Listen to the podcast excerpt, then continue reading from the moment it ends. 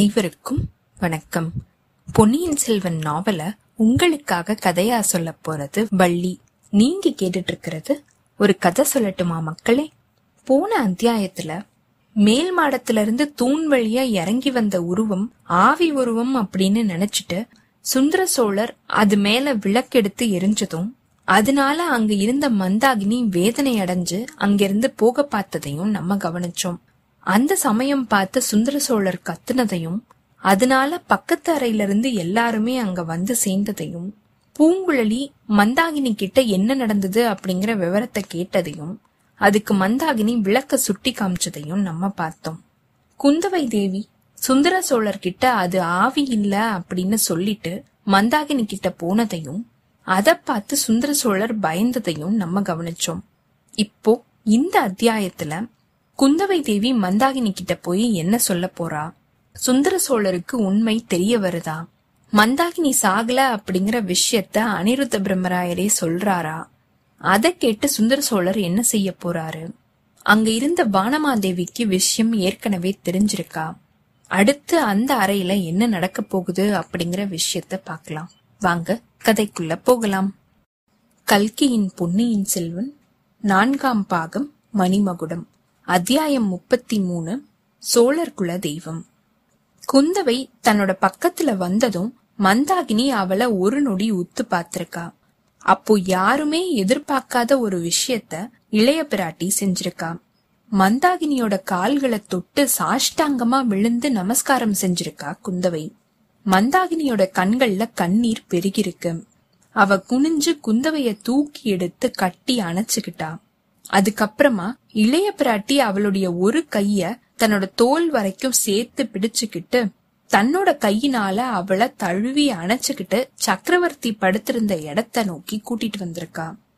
சக்கரவர்த்தினி இப்போதான் மந்தாகினியுடைய முகத்தை நல்லாவே பார்த்திருக்கா. மந்தாகினியோட நெத்தியில இருந்து ரத்தம் வழிஞ்சுகிட்டு இருக்கிறத அவ பார்த்திருக்கா. சுவாமி நீங்க தான் விளக்க எரிஞ்சு காயத்தை ஏற்படுத்தினீங்களா? ஐயோ என்ன காரியம் செஞ்சிருக்கீங்க?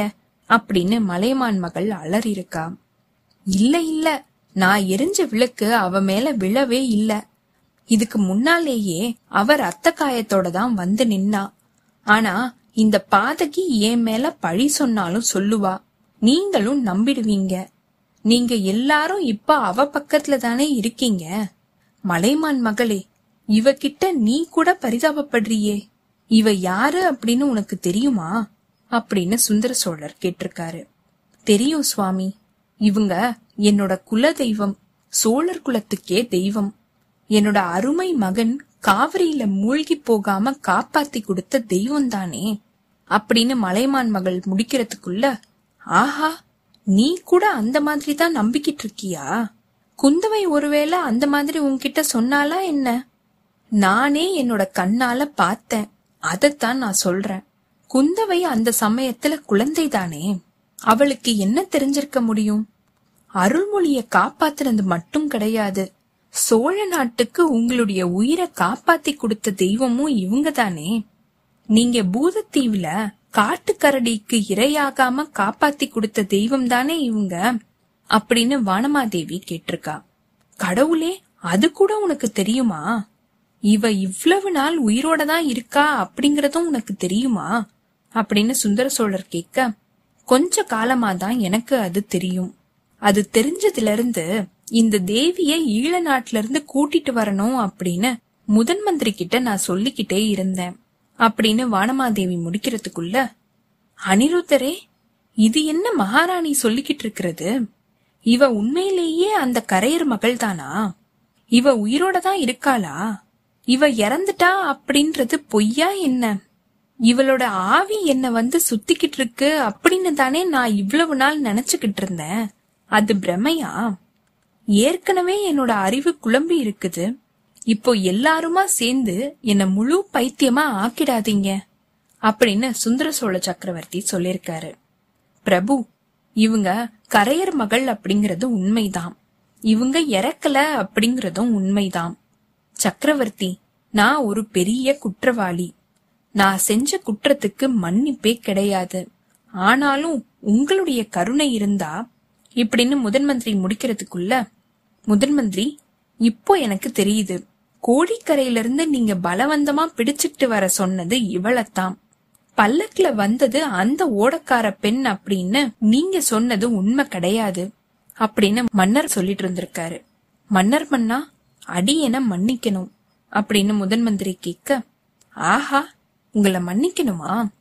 சக்கரவர்த்தி அப்படின்னும் மன்னர் மன்னர் அப்படின்னு சொல்லப்படுற ஒருத்தன் என்ன மாதிரி ஏமாத்தப்பட்டது? இந்த உலகம் தோன்ன காலத்துல இருந்து நடந்தே இருக்காது. எனக்கு தெரியாம நீங்க ஏன் இப்படி ஒரு காரியத்தை செய்யணும்? ஏன் முன்னாலேயே சொல்லிருக்க கூடாதா? இன்னைக்கு சாயங்காலம் என்னோட அவ்வளவு நேரம் பேசிக்கிட்டு இருந்தீங்களே அப்ப கூட நீங்க ஏன் சொல்லல? முதன் மந்திரி எனக்கு எல்லாமே இப்போ புரியுது. பழவேற்றையர்கள் சொல்றது சரிதான். நீங்க எல்லாருமா சேர்ந்துதான் எனக்கு எதிரா சூழ்ச்சி செய்றீங்க இப்படின்னு சுந்தர சோழர் சொல்லிருக்காரு நாங்க சூழ்ச்சி செஞ்சது என்னமோ உண்மைதான். ஆனா உங்களுக்கு எதிரா சூழ்ச்சி செய்யல. எப்படியாவது கரையர் மகளை உங்ககிட்ட கொண்டு வந்து சேர்க்கணும் அப்படின்னு தான் நாங்க யோசிச்சோம்.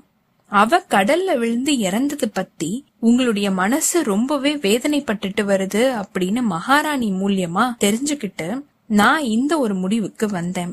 மகாராணியும் அதே மாதிரி தான் எனக்கு கட்டளையிட்டு இருந்தாங்க ஆனா மந்தாகினி தேவிய கூட்டிட்டு வர்றது அவ்வளவு சுலபமான காரியம் கிடையாது. அவங்க உயிரோட இருக்கிறதா சொன்னா நீங்க நம்புறது ரொம்பவே கஷ்டமா இருக்கும். அதனாலதான் எப்படியாவது அவங்கள இந்த ஊருக்கு கொண்டு வந்து சேர்த்ததுக்கு அப்புறமா உங்ககிட்ட சொல்லணும் அப்படின்னு நான் நினைச்சிட்டு இருந்தேன். நேத்திக்கு சாயங்காலம் கோட்டை வாசலுக்கு கிட்டத்தட்ட அவங்க வந்து சேர்ந்ததுக்கு அப்புறமா மந்தாகினி தேவி மறைஞ்சிட்டாங்க. அவங்களுக்கு பதிலா இந்த பெண் பல்லக்குல வந்தா. இன்னைக்கு முழுசுமே தேவிய தேடுறதுலயே நாங்க ஈடுபட்டிருந்தோம். அவங்க பழவூர் அரண்மனை தோட்டத்தோட மதில் சுவர்ல ஏறி குதிச்சத பார்த்துட்டு தான் என்னுடைய சீடனும் அதே மாதிரி மதில ஏறி குதிச்சான். ஆனா அங்க தேவி அகப்படல. திருமலைய பழுவூர் ஆட்கள் பிடிச்சுக்கிட்டு வந்தாங்க. சக்கரவர்த்தி என்னோட சீடன் அந்த மாதிரி செஞ்ச குற்றத்துக்காக நீங்க மன்னிக்கணும் அப்படின்னு நான் பிரார்த்திக்கிறேன் இப்படின்னு அனிருத்த பிரம்மராயர் சொல்லிருக்காரு மன்னிக்கிறதுக்கு இது ஒரு குற்றமா? எவ்வளவோ இருக்குது. அப்புறம் சொல்லுங்க அப்படின்னு சுந்தர சோழர் கேட்டிருக்காரு. அப்புறம் இன்னைக்கு சாயங்காலம் வரைக்கும் நாங்க காத்துக்கிட்டு இருந்துட்டு பழுவூர் அரண்மனைக்குள்ளேயே தேடியும் மந்தாகினி தேவிய காணோம். நீங்க கொஞ்ச நேரத்துக்கு முன்னாடி கண்ணு அசந்திருக்கும் போதுதான் நாங்க எல்லாருமே அடுத்த அறையில இவங்கள பத்தி பேசிக்கிட்டு இருந்தோம். இவங்க எங்கெல்லாம் மறைஞ்சிருக்கலாம்? அத எல்லாத்த பத்தியும் உங்ககிட்ட எப்படி சொல்றது? யார் சொல்றது? இப்படின்னு யோசனை செஞ்சுக்கிட்டு இருந்தோம். அதுக்குள்ள இவங்களாவே எப்படியோ உங்களுடைய சன்னதிக்கு வந்து சேர்ந்திருக்காங்க. பழம் நழுவி பால்ல விழுந்த மாதிரி ஆயிடுச்சு. இப்படின்னு முதன் மந்திரி சொல்லிருக்காரு சக்கரவர்த்தி இப்போ மந்தாகினி தேவி இருந்த இடத்த பார்த்திருக்காரு. குந்தவையும் பூங்குழலியும் மத்த எல்லாருமே அந்த பெண்ணோட நெத்தியில இருந்து வந்துகிட்டு இருக்கிற காயத்தை ஈர துணியால தொடச்சு விட்டுட்டு மருந்து கலந்திருக்கிற சந்தன குழம்ப அந்த காயத்து மேல அப்புறத இவர் கவனிச்சிருக்காரு. விடங்கர் மகளே உன்னுடைய அத்தையோட நெத்தியில காயம் எப்படி வந்துச்சு அப்படிங்கறத கேட்டு சொல்றியா? அப்படின்னு சக்கரவர்த்தி கேட்க பூங்குழலி ரெண்டு அடி முன்னாடி வந்துட்டு கேட்டுட்டேன் பிரபு. ஆனா அத்தை சொல்ற காரணம் எனக்கு சரியா புரியல அப்படின்னு சொல்லிருக்கா. என்னதான் சொல்றா? நான் விளக்க எரிஞ்சதுனால ஏற்பட்ட காயம் அப்படின்னு சொல்றாளா என்ன? இப்படின்னு சக்கரவர்த்தி கேட்க இல்ல இல்ல. மலை மேல முட்டிக்கிட்டதுனால காயம் ஏற்பட்டதா சொல்றாங்க. ரத்தம் வழிஞ்சத அவங்க கவனிக்கல அப்படின்னும் சொல்றாங்க. இப்படின்னு பூங்குழலி சொல்லிருக்கா சுந்தர சோழர் அப்போ ஒரு அபூர்வமான காரியத்தை செஞ்சிருக்காரு. கலகலன்னு சிரிச்சிருக்காரு. இந்த மாதிரி அவர் சிரிச்சத மத்தவங்க எல்லாருமே பார்த்து பல வருஷம் ஆயிருக்கு. திருப்பியும் திருப்பியும் அவர் இத நினைச்சு நினைச்சு சிரிச்சுக்கிட்டு இருந்திருக்காரு. எல்லாருமே அவரை கவலையோட உத்து பார்க்க ஆரம்பிச்சிருக்காங்க. முதன் மந்திரி எதுக்காக என்ன எல்லாரும் இப்படி உத்து பார்த்துக்கிட்டு இருக்கீங்க? எனக்கு புதுசா எந்த ஒரு பைத்தியமும் பிடிக்கல. பழைய பைத்தியம்தான் மிச்சம் இருக்குது. இப்போ நான் சிரிக்கிறதோட காரணம் உங்க எல்லாருக்கும் தெரியல. அப்படித்தானே? சோழவள நாட்டுல இவ மலையில மோதிக்கிட்டு காயம் பட்டதா சொல்லிக்கிட்டு இருக்காளே. அத நினைச்சுதான் நான் சிரிச்சுக்கிட்டு இருந்தேன். இங்க மலைய பத்தி ஏன் சொல்லணும்? ஒரு சின்ன விக்ரம் செய்யறதுக்கு கூட இங்க கல்லு கிடையாதே. சோழ சக்கரவர்த்தியோட தலையில யாராவது கல்ல போடுறதுக்கு ஆசைப்பட்டா கூட அதுக்கு கூட ஒரு கருங்கல் கிடைக்காதே. இவ மலை மேல தான் இங்க வந்து சொல்லிக்கிட்டு இருக்காளே. எந்த மலையில மோதிக்கிட்டா? பூங்குழலி நீ நல்லா கேட்டு சொல்லு அப்படின்னு சக்கரவர்த்தி சொல்லிருக்காரு இது எல்லாத்தையுமே கேட்டுக்கிட்டு இருந்த வானத்தியோட முகத்துல இப்ப ஒரு பிரகாசம் உருவாயிருக்கு. அவ சட்டுன்னு ரெண்டடி முன்னாடி வந்து நின்னுகிட்டு சக்கரவர்த்திக்கு வணக்கம் செஞ்சிருக்கா. ஐயா எனக்கு ஒரு விஷயம் தோணுது. நீங்க கட்டளை இட்டீங்கன்னா சொல்றேன் அப்படின்னு சொல்லிருக்கா. வேலிர் மகளே நீ வேற இங்கதான் இருக்கியா? உன்னை இவ்வளவு நேரமும் நான் கவனிக்கவே இல்லையே. இவ்வளவு தடபுடலுக்கும் நீ மூர்ச்சை அடைஞ்சு விழாம இருக்கியே. அதுவே பெரிய ஆச்சரியம்தான்.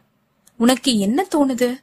எதை பத்தி சொல்லு அப்படின்னு சக்கரவர்த்தி கட்டளையிட்டு இருக்காரு இந்த தேவி மலை மேல மோதிக்கிட்டதுனால காயம் ஏற்பட்டுச்சு அப்படின்னு சொல்றாங்களே அத பத்தி எனக்கு ஒரு விஷயம் தோணுது ஐயா. என்ன? என்ன விஷயம் தோணுது? நீ புத்திசாலி பெண். உனக்கு ஏதாவது காரணம் புரிஞ்சாலும் புரிஞ்சிருக்கும். சீக்கிரம் சொல்லு. ஈழ நாட்டுல மலையில முட்டிக்கிட்டு அந்த ரத்த காயத்தோடயே அவ இங்க வந்திருக்காளா என்ன? அப்படின்னு சக்கரவர்த்தி கேட்டிருக்காரு. இல்ல ஐயா இந்த அரண்மனையோட தோட்டத்துல சிற்ப மண்டபம் ஒண்ணு இருக்குது இல்லையா அதுக்குள்ள ராவணன் தூக்கி பிடிச்சிருக்கிற கைலாச மலை ஒண்ணு இருக்குது. ஒருவேளை அதுல இவங்க முட்டிக்கிட்டு இருக்கலாம் அப்படின்னு வானதி சொல்லிருக்கா. இந்த மாதிரி வானதி சொன்னதும் அங்க இருந்த எல்லாருமே வியப்பு கடல்ல மூழ்கி போயிருக்காங்க. இருக்கலாம் இருக்கலாம் அப்படித்தான் இருக்கும் இப்படின்னு ஒருத்தருக்கு ஒருத்தர் சொல்லிட்டு இருந்திருக்காங்க குந்தவை வானத்தியோட நெத்திய தொட்டு திருஷ்டி கழிக்கிற மாதிரி தன்னோட கைய நெரிச்சுக்கிட்டு அடி என் கண்ணே என்ன புத்திசாலிடி நீ? எங்க எல்லாருக்கும் தோணாத ஒரு விஷயம் உனக்கு தோணிருக்கே அப்படின்னு குந்தவை சொல்லிருக்கா. பூங்குழலி இத கோவத்தோட பாத்துக்கிட்டு இருந்துட்டு தன்னோட ஊமை அத்தை கிட்ட சமிக்ஞை பாஷையில பேசியிருக்கா. அதுக்கப்புறமா ஆமா சிற்ப மண்டபத்துல இருக்கிற மலைதானா? அந்த மண்டபத்தை நான் பார்த்திருந்தா எனக்கும் அது தெரிஞ்சிருக்கும் அப்படின்னு பூங்குழலி சொல்லிருக்கா. சக்கரவர்த்தி மந்தாகினிய உத்து பார்த்துக்கிட்டே இருந்துட்டு ஆமா வழி தெரியாம தவிச்சு சிற்ப மண்டபத்தோட மலை மேல முட்டிக்கிட்டு இருந்திருக்காம் எங்க போறதுக்கு வழி தேடினாலோ தெரியல. கடைசியில இங்க வந்து சேர்ந்திருக்கா அப்படின்னு சக்கரவர்த்தி சொல்லிருக்காரு. உங்ககிட்ட வரத்துக்கு தான் அவங்க வழி தேடி இருக்காங்க. அத பத்தி எந்த ஒரு சந்தேகமும் இல்ல. உங்களை தரிசிக்காம இந்த இடத்த விட்டு மந்தாகினி தேவி போக மாட்டாங்க அப்படின்னு நான் இவங்க கிட்ட சொல்லிக்கிட்டு இருந்தேன். இப்படின்னு முதன் மந்திரி சொல்லிட்டு இருந்திருக்காரு. நான் நம்பல முதன் மந்திரி. என்கிட்ட இவ வரதா இருந்தா முன்னாடியே வந்திருக்க மாட்டாளா? இருபத்தஞ்சு வருஷமா இவ வந்திருக்க மாட்டாளா? இவ்வளவு நாள் பொறுத்திருந்துட்டு இப்ப ஏன் வரணும்? என்ன பேயா வந்து ஏன் சுத்தணும்? ஆமா இவ பேய் வடிவத்துல இருக்கிறதா நான் நினைச்சுக்கிட்டு இருந்தேன். அதுவும் உண்மைதானே. பேய மாதிரி தானே ஈழ நாட்டோட காடுகள்லயும் மலைகள்லயும் இவ அலைஞ்சு திரிஞ்சுகிட்டு இருந்திருக்கா? நான் இவ்வளவு காலமா அரண்மனையோட சுகபோகங்கள்ல ஆழ்ந்து காலத்தை கழிச்சுக்கிட்டு இருக்கேன். குற்றத்தோட சக்தியை தான் என்னன்னு சொல்றது. இவள மாதிரி ஒரு உருவத்தை பார்த்து எத்தனையோ தடவை என்னோட மனசு பிரமை அடைஞ்சிருக்கு. யார் கண்டது? இப்போ வந்தத மாதிரி இதுக்கு முன்னாடியும் ரகசியமா வந்து என்ன பார்த்துட்டு போனாலோ என்னமோ நான் பிசாசு அப்படின்னு நினைச்சு மிரண்டு போயிருந்தேன். இருபத்தஞ்சு வருஷம் இருபத்தஞ்சு யுகம் அப்படின்னு சக்கரவர்த்தி சொல்லிருக்காரு இந்த மாதிரி தனக்குத்தானே பேசிக்கிட்டு இருக்கிற மாதிரி சக்கரவர்த்தி இது எல்லாத்தையும் சொல்லிக்கிட்டே இருக்கும்போது திடீர்னு அனிருத்தர் பக்கம் திரும்பி முதன் மந்திரி நீங்க ஏதோ குற்றம் செஞ்சதா சொல்லி மன்னிப்பு கேட்டீங்களே அது என்ன குற்றம்? அப்படின்னு ஆத்திரத்தோட கேட்டிருக்காரு. அனிருத்தர் உடனே சக்கரவர்த்தி குற்றவாளி கிட்டயே குற்றத்தை பத்தி கேக்குறது தர்மமா? அப்படின்னு கேட்டிருக்காரு. பின்ன யார்கிட்ட கேக்குறது? ஆமா ஒருத்தர்கிட்டயும் கேட்க வேண்டியதில்ல. உங்களுடைய முகத்திலேயே அது எழுதி இருக்குது இவ கடல்ல விழுந்து இறந்துட்டதா நீங்க வந்து சொன்னீங்களே அதுவே பொய் தான் இருபத்தஞ்சு வருஷமா அந்த பொய்யை நீங்க சாதிச்சுட்டு வந்திருக்கீங்க. நானும் அதை நம்பிட்டு வந்திருக்கேன். அனிருத்தரே உண்மையிலேயே உங்களுடைய குற்றம் ரொம்ப பயங்கரமானதுதான். இப்படின்னு சக்கரவர்த்தி சொல்லிட்டு இருந்திருக்காரு. அதுக்கு நான் மட்டும் பொறுப்பாளி கிடையாது சக்கரவர்த்தி. கரையர் குல மகளும் அதுக்கு பொறுப்பாளிதான். அவங்க கடல்ல விழுந்தது என்னமோ உண்மைதான். அதுக்கப்புறமா அவங்க புனர்ஜென்மம் அடைஞ்சாங்க. உங்ககிட்ட அவங்க உயிரோட இருக்கிறத சொல்லக்கூடாது அப்படின்னு என்கிட்ட வாக்குறுதி வாங்கிக்கிட்டாங்க. அப்படி ஒரு வாக்குறுதியை நான் கொடுக்கல அப்படின்னா திருப்பியும் உயிரை விட்டுடுவேன் அப்படின்னு சொன்னாங்க. இது எல்லாமே உண்மையா அப்படிங்கறத நீங்களே அவங்க கிட்ட கேட்டு தெரிஞ்சுக்கலாம் அப்படின்னு முதன் மந்திரி சொல்லிருக்காரு கேட்க வேண்டியதே இல்ல. அந்த மாதிரி தான் இருக்கும். ஆனாலும் நீங்க எல்லாரும் சேர்ந்துகிட்டு எனக்கு எதிரா சதி செய்றீங்க அப்படின்னு நான் சொன்னதுல எந்த ஒரு தப்பும் இல்லை இல்லையா? அப்படின்னு சுந்தர சோழர் கேட்டிருக்காரு. நான் செஞ்ச குற்றத்துக்கு மன்னிப்பே கிடையாதுதான் அந்த மன்னிப்ப நான் கேட்கவும் இல்ல. ஆனாலும் பல வருஷ காலமா என்னோட மனசுல இருந்த பாரம் இன்னைக்கு நீங்கிடுச்சு. இனிமே எனக்கு விடை கொடுங்க.